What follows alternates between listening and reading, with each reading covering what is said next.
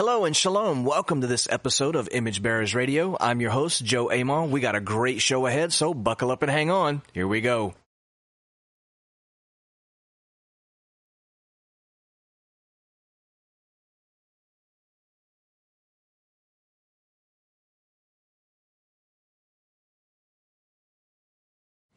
Yet another Parsha that is absolutely chock full of goodies that I won't have time to get to today. But I want to address a couple things in this week's Parsha, Parsha Emor.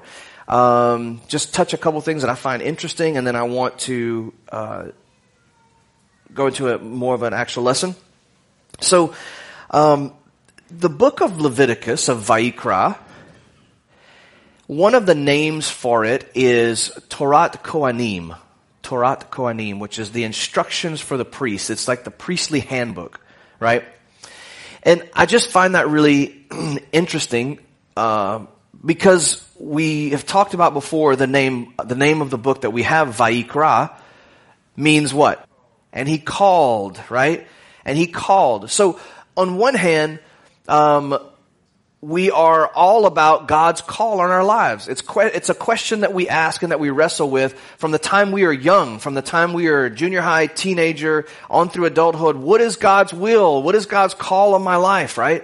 And we we we go through uh, you know we go through religious groups, denominations, whatever, and we see the pastor and we see the the deacon and we see the you know maybe the prophet or the evangelist or the you know the apostle, whatever. We see all of these different people that seem to have a really clear call on their lives, and if we don't have that, we start to kind of wonder, well, like, does God have a call on my life?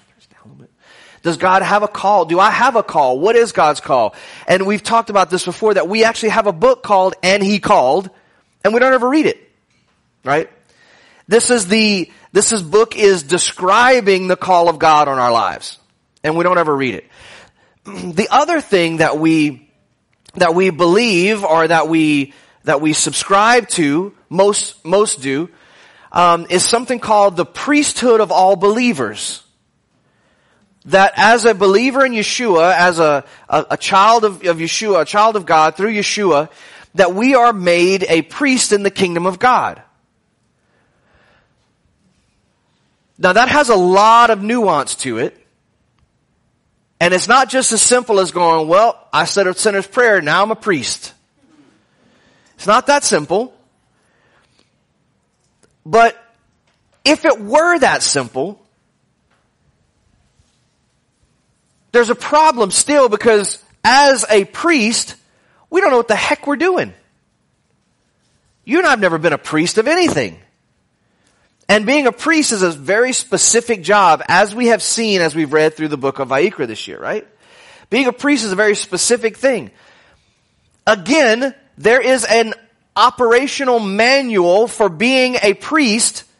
Torat Kohanim, the book of Vaikra, again, Christians never read it. So for two good reasons that Christians believe theologically, we should be highly invested, highly invested in the book of Leviticus. We never touch it. And it's really sad. So Torat Kohanim. So in this, uh, in this, um, Parsha, again, there's, there's a ton of stuff going on. Um, we have uh, purity rules for the priests. We've talked about this last week a little bit. Um, but we have uh, two different phrases that are used to identify a priest. Number one is uh, uh, Baal Kiri. Baal Kiri, which basically means you know the you know the word Baal, which means what? Lord of, right, or master. Uh, Baal Kiri is basically a master of impurity. So if a priest has a discharge or touches a body or uh, some of the things that are talked about in this week's Parsha, um, he is known as a, a Baal Kiri. He's a master of impurity. That's, that's just the name that's given to him. And um, so he cannot, um, he is prohibited from coming anywhere and serving in the Azarah, which is the main courtyard here surrounding the temple building, right? Cannot come into this courtyard. Um, once he washes, he is then called by another name called a Tuval Yom. Tuval Yom. Yom means what? Day, right? A Tuval Yom is someone who is unclean until nightfall, which in Hebrew starts the next day, right? So, uh, before the cleansing process begins, he is a Baal Kiri. After the cleansing process begins, he is a Tuval Yom. It's a different classification. Um, and changes where he can access and what he can do. It's important. These things are important. Again, it's so intriguing to me how we, we walk around going like, we're the temple, we're the temple, don't know anything about the temple. We walk around going, we're priests, we're priests, don't know anything about how the priesthood operates. In today's day and age, you can be whatever you want to be just because you identify as that. If I woke up tomorrow morning and my dream had always been to be a black woman, I could be it. And none of you could tell me that I couldn't because then you would get canceled. How much does a straight white guy really know about being a black woman? I mean, really. I'm going to tell you. you might be going like, I don't know, how much do you know? I'd be interested to find out. The answer is nothing, right? The answer is nothing. So understand when I make this observation, how long have believers said, we're the temple, we're the temple, and we have no, cl- we identify as a temple, but have no idea what that means. We identify as priests a very holy job in the kingdom, and we have no idea, we, we have no idea what we're doing, we have no clue. It's as crazy, as crazy as a man identifying as a woman or a woman identifying as a man. Now, you can say, well, yeah, but Yeshua made us priests. Oh, okay. I'll take you at, I'll take you on that point. Yeshua made us priests. The question still stands, do you know anything about what it means to be in the priesthood? To function as a priest. In Ezekiel and Yehezkel, we read, we read the job of the priests. Verse 23 of chapter 44. They shall instruct my people. So if you're going to claim priesthood, the first thing you need to know about yourself is that you are an instructor. You're a teacher. Now we know you can't teach without doing. You can't teach without knowing. You can't teach without practicing yourself. Right? They are to instruct my people, verse 23, concerning the differences between holy and ordinary. Full stop.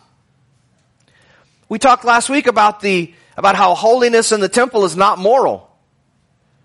This week, if I have time from this rant, I'm going to contradict everything I said last week. I know some of you hate when I do that. I love it. I've gotten very comfortable with holding two contradictory things at once and going, this is opposite of this, but we can bring them together and make a synergy. And that's why I do that. That's why I tell you, that's why I contradict myself all the time. It's not on, it's not accident. It's not by accident. It's on purpose. Because two opposite things can be true. And we have to figure out a way to make them work together. And that's what wrestling with the scriptures is all about. So one, the first job of the priest listed in Ezekiel is to teach the difference between holy and ordinary. Do you know the difference between holy and ordinary? Do you know what holiness even is? Do you know what God considers ordinary? How, do we know the differences? Well, which lens do we use? Which criteria do we use? See? Go and be a priest. Let them inform them the difference between contaminated and clean. Do you know the rules of tameh and tahor? Do you know make somebody tameh? Do you know what process it is to go from tameh to tahor? Next, verse 24, concerning a grievance, let them stand in judgment. Oh boy, I know a lot of people that love this part of the job description. Just let me handle it. If they'd asked me, I'd have told them. What they should do is, if I was their, if I was their parent, I'd tell you what I'd do.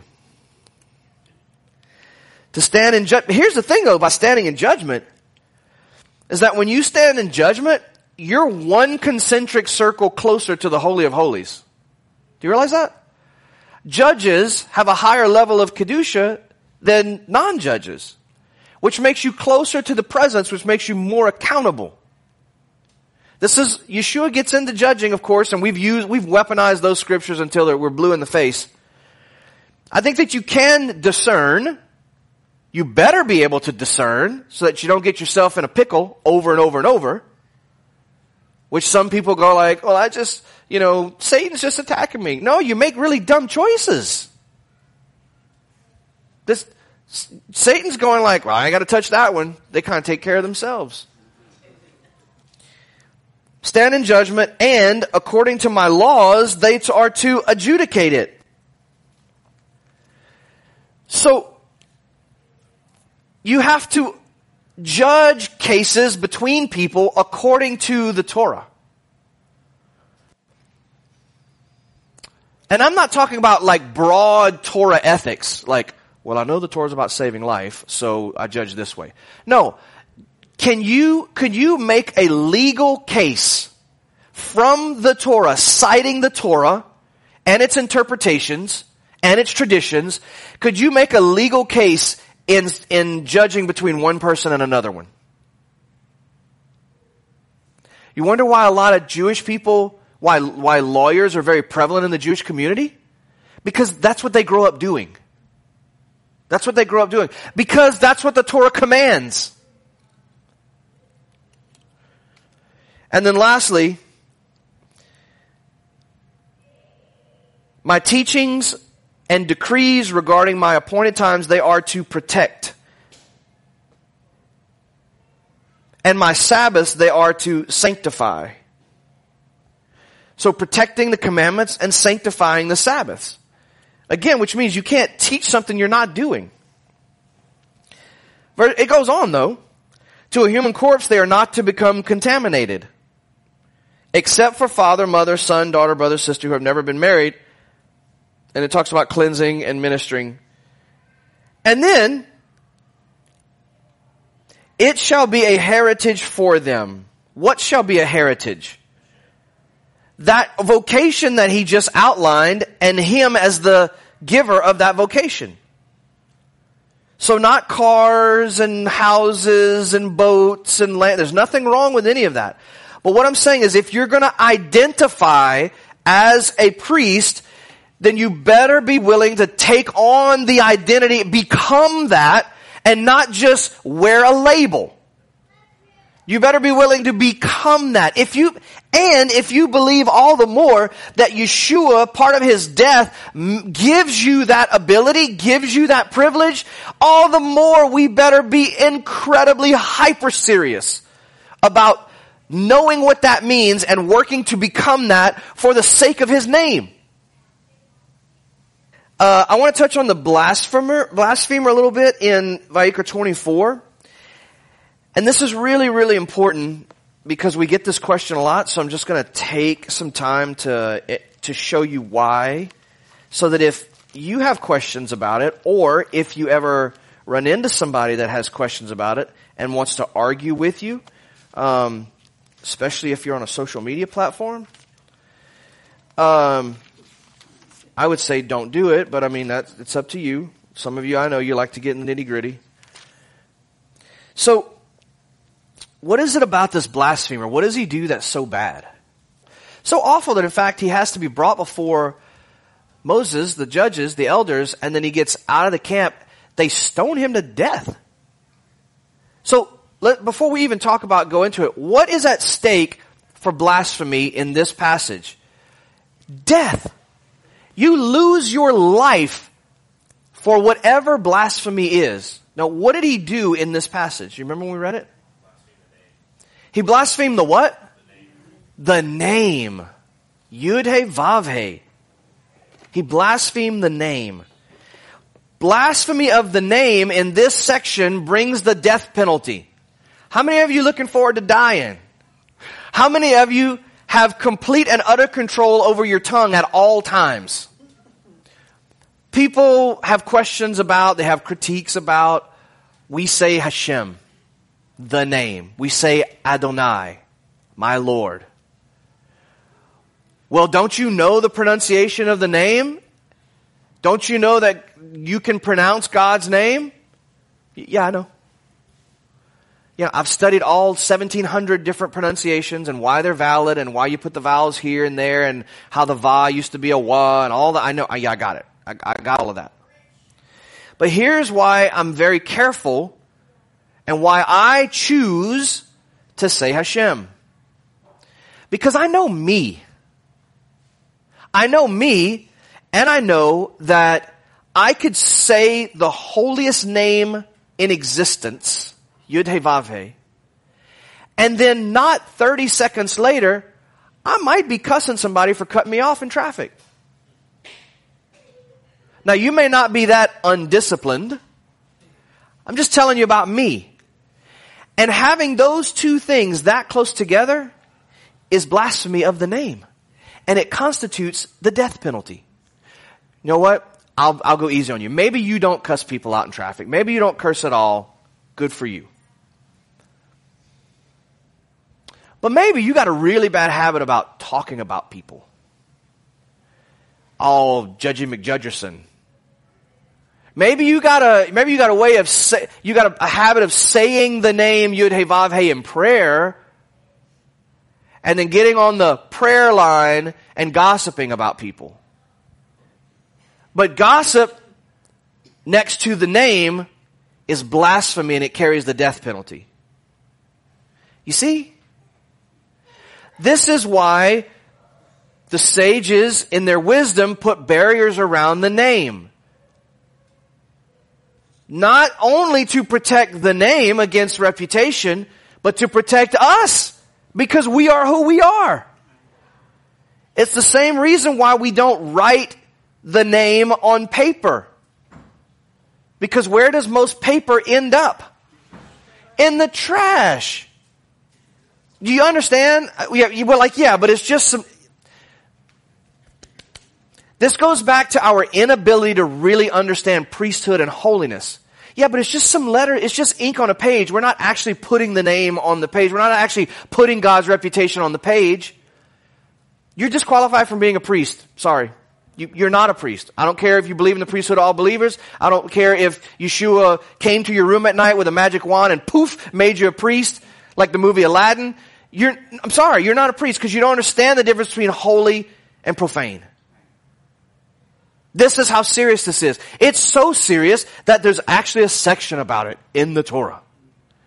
This is why we are careful about the name.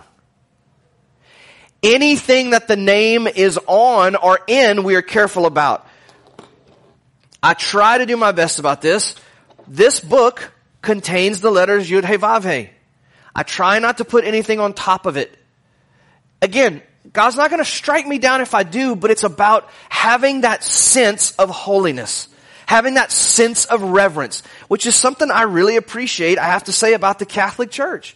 They have a beautiful sense for reverence, and it's taught to their children, their grandchildren, their grandchildren. I love non-denominational churches as well, but you walk into them and kids are running around and hanging from the ceiling and there's no place that's sacred. And so there's got to be a balance somewhere that we have a sense of the sacred. We have a sense of what's holy. Besides that, we have no room calling ourselves the temple or the priesthood.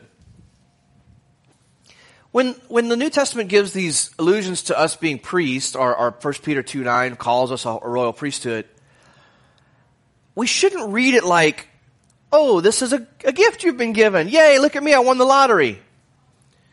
It should be a classification that now we have to ascend to. We have to not earn it, but we have to deserve it. Maintain it. You have to pursue, yeah, that identity. Yeah. Absolutely. And be resp- yeah, absolutely. And the priestly job is a big job. What we really in, in, what we really want is we really want to be prophets. That's really what we want. I mean in the sense of telling the future. We'd all like to be that genie prophet. But also in the sense of we want to just lay into people and tell them the truth and my God, fire and brimstone and yada yada and all the other stuff. So last week, uh, we talked about how in the temple, in the ancient Near East, holiness is not moral. And I told you that I did not fully believe that statement, but I wanted to make it because there is a spectrum of understanding about this. In the ancient Near East, I told you about the conversation I had with my teacher, Yoel, uh, my Hebrew teacher, about ancient religions and how we know um, that they did not have a moral component to their worship. Their worship was their God said, go take this animal, kill it, drain its blood, and throw its blood on this rock. You have worshiped me. Now go about your business. That is, that is the height of holiness in most, in, in all of these ancient Near East cultures surrounding Israel.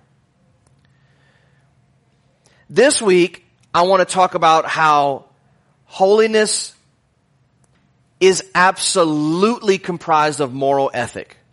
Without morality, without a moral ethic, there can be no holiness. So we're going to be on the opposite side of the spectrum this week. So let me ask you guys this. I asked you a question last week about holiness. I'll ask you uh, same question in a different way.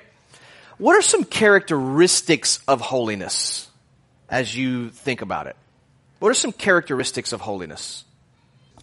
Righteousness, okay. Right ruling, right decision making, good. What else? Self control, very good. What else? Discipline. Very good. What else? Peace, very good. So see these answers you're giving are all moral answers. They're all moral, right? Nobody said making the bread right for the altar. Right? Nobody said washing before you go and serve, right, in the Azarah. Nobody said any ritualistic thing. We all talk about being moral, right? We understand this. The beauty about what the Torah does and what Hashem does and what the people of Israel received in the wilderness and we see it here in this week's Parsha in Emor. Emor is all about instructions for the priests. We've talked about this already. And before, I mean, we're not even going to talk about festivals today um, because there's just too much else to get to. Um, but at the onset of this week's Parsha, what Hashem instructs Moshe to teach the priests about are about contamination, right?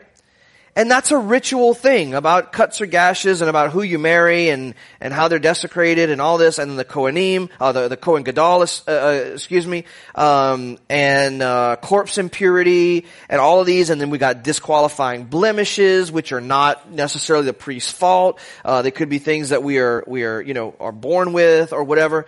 Um, and then we have, uh, safeguarding the Terumah offering and, and blemished animals and all these things. And then we get to the desecration of God's name.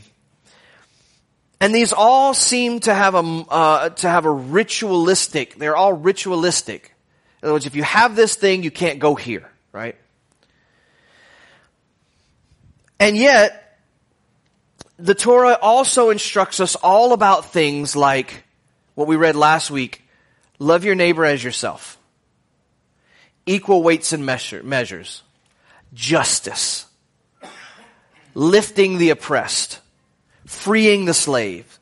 All of these incredibly moral and not ritualistic things that we do in order to, to show who God is in the world. So it's almost like we have these two sides of the holiness spectrum.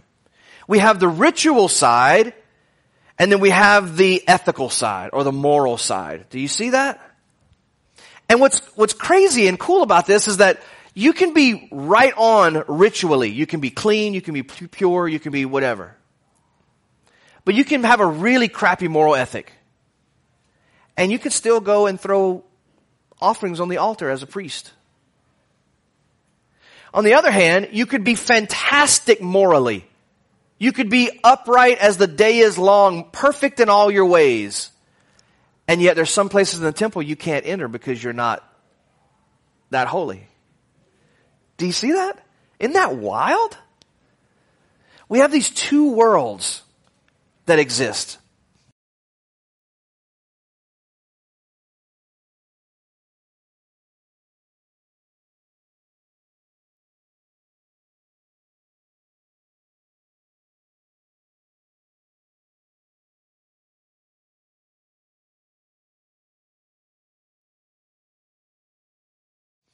Thankfully, scripture is so good to us. Last week we talked about the priestly role, and that is the ritualistic side of holiness, right?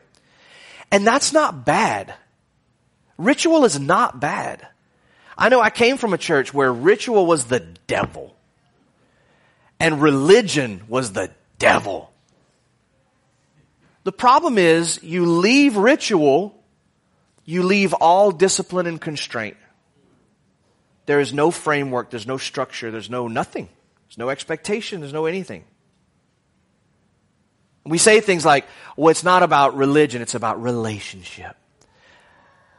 And I understand that's very healing for some people in some seasons of your life, but for a lot of people, that just means I don't want any accountability or rules. Or it just means they hurt me and I don't like the way they did it. So I don't believe in religion anymore. Well, it's stupid because every, literally everything we do as it relates to our worship to God is religion. We went out and just made a new religion. That's all we did.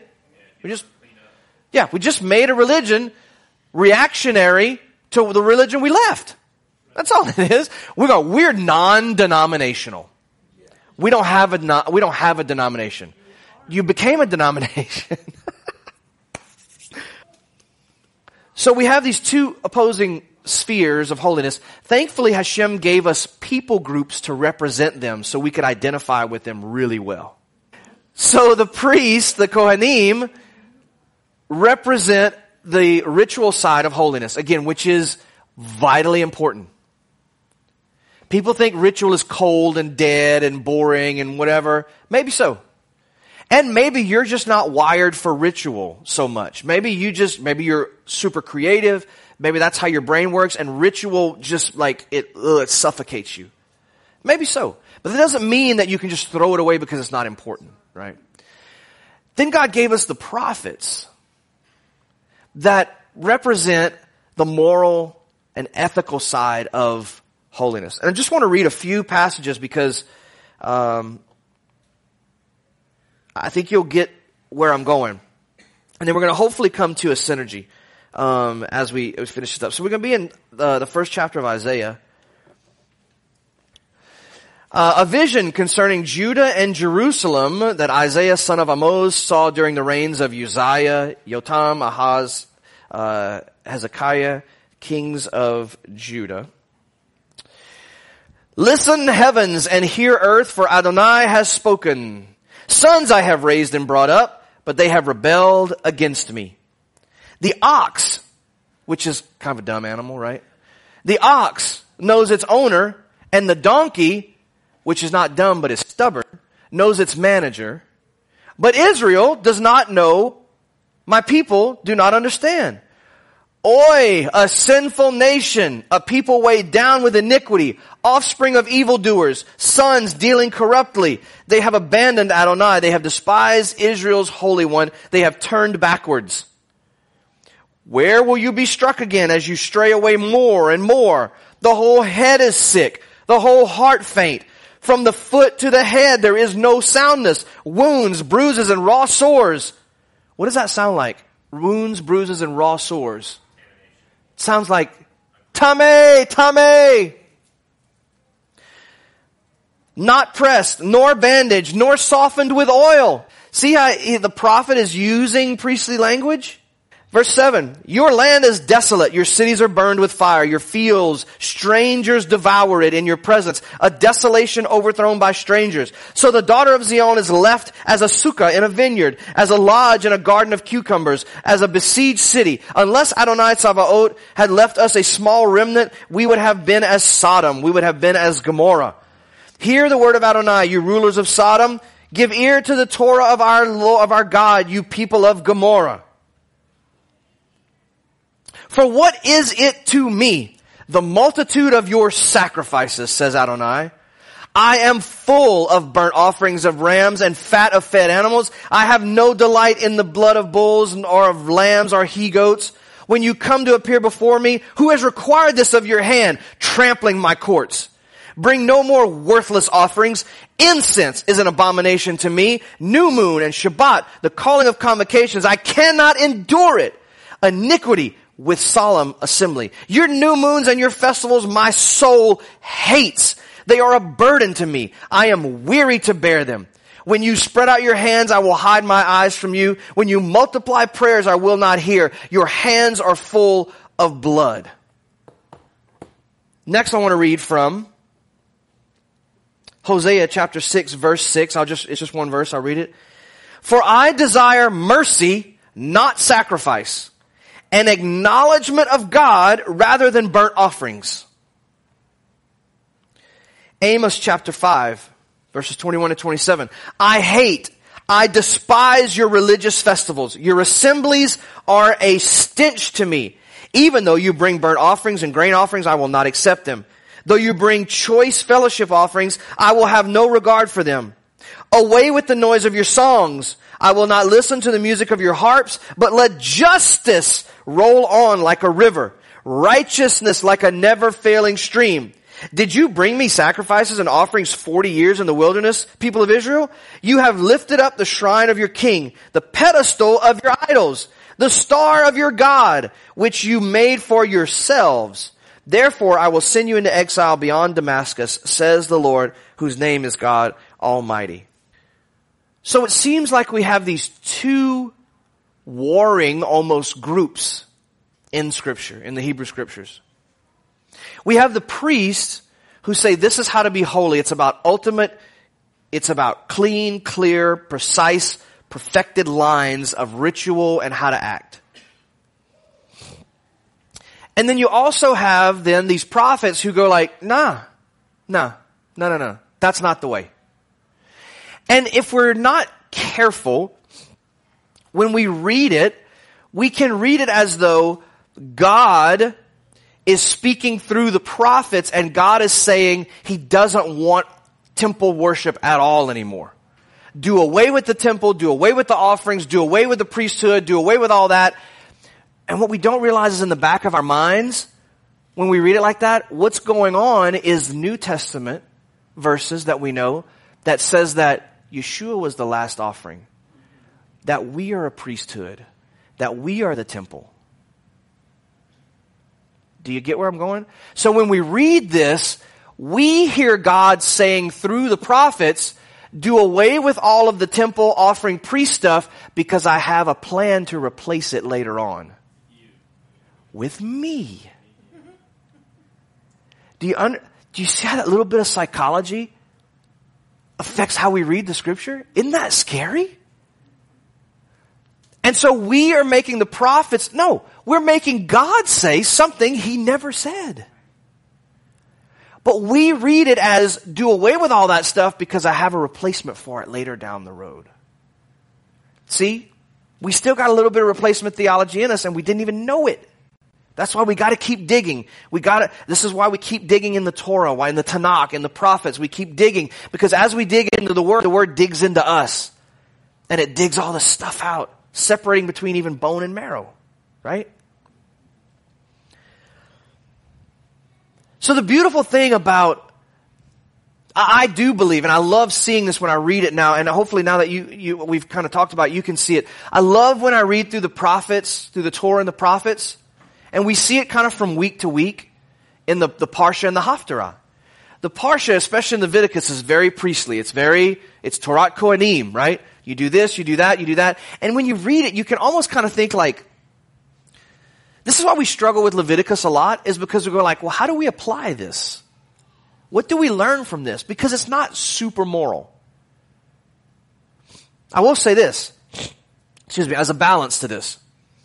The temple of Israel, the God of Israel, the Torah of Israel, Hashem himself builds in morality to the priesthood that is not existent in surrounding cultures.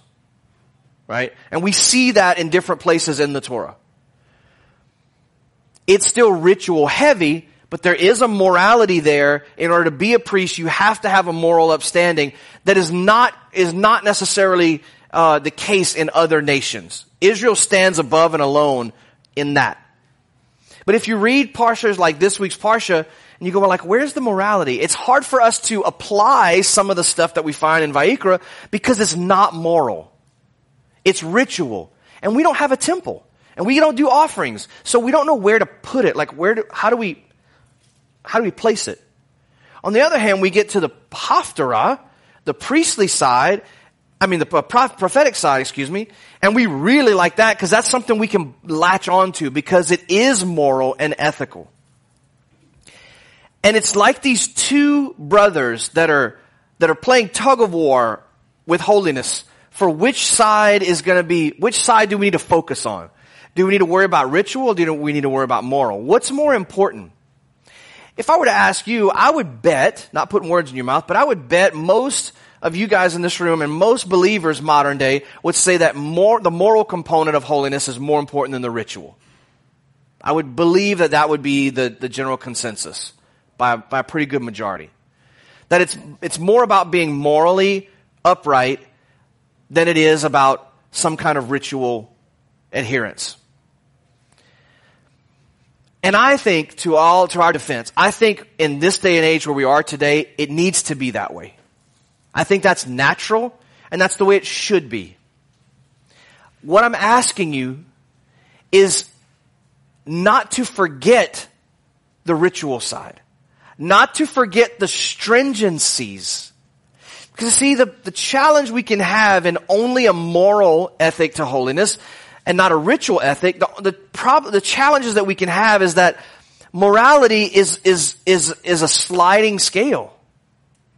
Morality, where ritual holiness is very precise, right? Is very precise. You have a white spot on your skin, you go to the priest, they say no, no gusto, right? You have, there's, there's very clear, um, there are very clear delineations where you can go and where you can't go in sacred space as we get to the tip. It's very clear. Right? No, there's not, there's, there's not a lot of question at all whether or not you are authorized to enter the next level of holiness. Super clear. So in order to be holy, you just have to do those things. However, in morality, it's mm, really sketchy. What's morally, what's more morally holy. To, to take some value that you see as right and put that up against the value that somebody else sees is a priority but not the same as yours. You see what I mean? There's, there's a lot of gray area. There's a lot of spectrum in moral holiness. However, we have to have a blending. This is why we need the idea of ritual holiness. Because it's going to give structure to our morality. It's going to give structure to some of these things that we have questions about. And just in your personal life, it may help you order things a little bit. So how do we include a little more ritual holiness into our, listen, I think, as I've said before, I don't think anybody sitting in this room or anybody watching on live stream, I don't think anybody goes out on a daily basis and intentionally tries to live an unholy life. I don't think that's a thing. I think every one of us, and I know most of you fairly well, even a bunch of you online I know fairly well, we do our best to intentionally live a moral, morally holy life. We are consumed by that. It is our goal. It is our drive. It is what we feel called to do by Yeshua, and it's what we feel inspired to do by the Spirit, which is all right. But what do we do to help maybe include some of that structure and some of that definiteness to our, our life? This is why we've been going, one of the reasons why we've been going through the Siddur on Wednesday nights. And for those of you that are here or that join online, um, I hope you've enjoyed it as much as I have. It has been a fascinating and beautiful series of studies over the last, I don't know, it's been six weeks, eight weeks, whatever it's been. Um, it's been incredibly beautiful to go through the Siddur, parts of the Siddur, and, and see what, how does it look, how did it look for the Jewish people when they lost their temple, when they lost the center of their ritual world? How did they adapt? What did they do to fuse ritual and moral? And, and for me, that is what the Siddur is.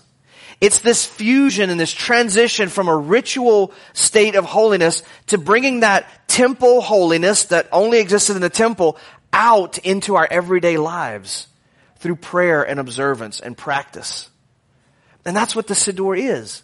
Because what it does is it brings so many of those temple ideas and it puts them into everyday practice. It puts them into words. It puts them into prayer that we use. And that's just a beautiful example. So maybe it's doing something like the Siddur, where you're starting to pray these ancient prayers that some that were are as old as the return from the Babylonian exile, even the Amidah, the standing prayer.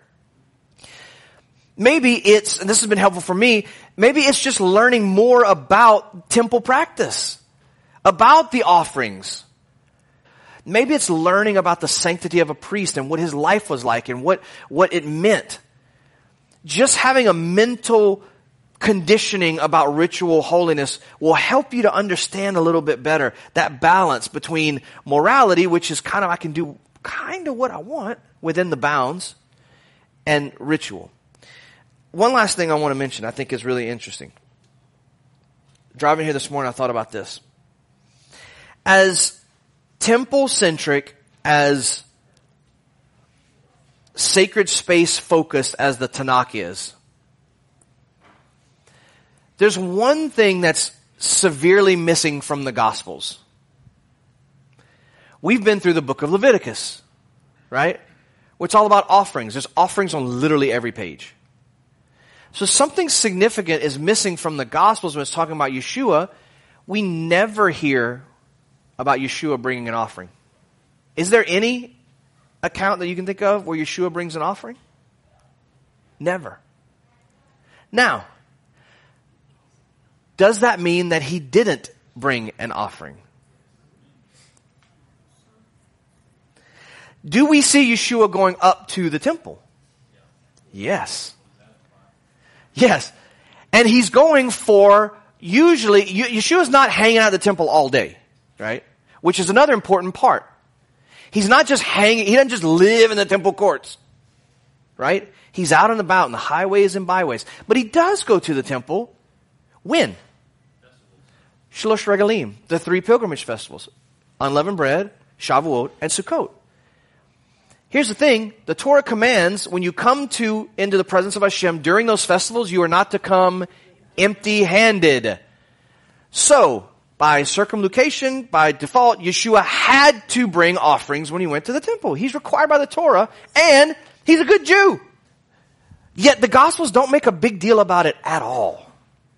They don't make a big deal about him bringing offerings at all. Now, either that's because it's understood as a, as an observant Jew, that's just what you do and it's just part of life, or the gospel writers are intentionally portraying Yeshua more in the office of prophet than priest. He's a prophet like unto Moses, not a priest like unto Aaron. And I think there could be a couple of reasons for that. Number one, because the priestly idea, Yeshua being a priest was not in the necessarily this wasn't a thing that maybe the Melchizedek thing was floating around, but that may, may be all. It's a little bit later, maybe in Paul's writings, that we start to kind of get the priesthood thing developed a little bit more. But also because the priesthood at the time of Yeshua was kind of no bueno. Not, not, not kinda. They were just flat out corrupt. Right? Yeah, they were immoral. Absolutely. They had it ritually, they were immoral.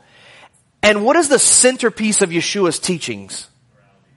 Morality. Given in what form? The Sermon on the Mount, right?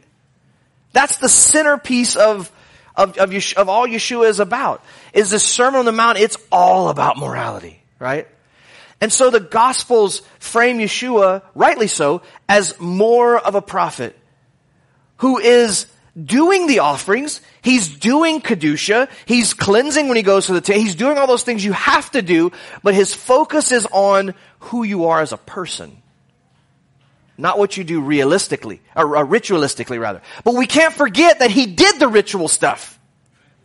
He did the ritual stuff, and that made, gave structure to the morality that he taught. Right? The holiness that he taught. Is it because Yeshua foresaw the destruction of the temple? and, and foreseeing the destruction of the temple, focused on the moral side of holiness because there wasn't going to be a ritual side anymore. I don't know. One thing I learned this week that I think is really interesting is that while Yeshua was alive, they were expanding the Temple Mount. So the Temple Mount under Solomon was one size, and then the Hasmoneans, the heroes of Hanukkah, when they took over, they expanded the Temple Mount. Not the temple building, but the, the, the platform. And then Herod the Great, he expanded the Temple Mount again. That third Herodian construction of the Temple Mount, of the temple walls, was going on while Yeshua was alive. If you've ever been to Israel or you've seen pictures, you have the Western Wall, right? The Kotel where you go and pray and you, you know, put prayers in the wall and that kind of stuff. And then you have the southern wall, the southern steps. If you've been to Israel, you've probably been to the southern steps where you have the beautiful gates and all these things, right? Those two walls that we see today were being constructed during Yeshua's lifetime. So today in our gospel parsha, our gospel portion of the, of the, the parsha, Yeshua makes a statement about tearing down the walls, the temple, and rebuilding it in three days. This is why history is, and temple history especially, is so flippin' cool. When Yeshua makes that statement, what is the landscape he's in? He's making that statement, and in this part of the gospel, he's in Jerusalem. He's in Jerusalem, and he says, see this temple that we don't know, it's under construction. There's construction happening as he's saying this. I'll tear it down and I'll rebuild it in three days. Here's another cool piece of this. It's called the Herodian Wall, or the Herodian Building Project. Herod had been dead for like 20, 30 years. He was long dead by the time the walls that he designed to enlarge the temple were even being built. And Yeshua goes, see this? I'll tear it down and then I'll rebuild it in three days. And then the gospel gives, you know, some gospels give this, oh, he's talking about his body. But you know what else he was talking about? Who's real, who's the real king? Herod or me?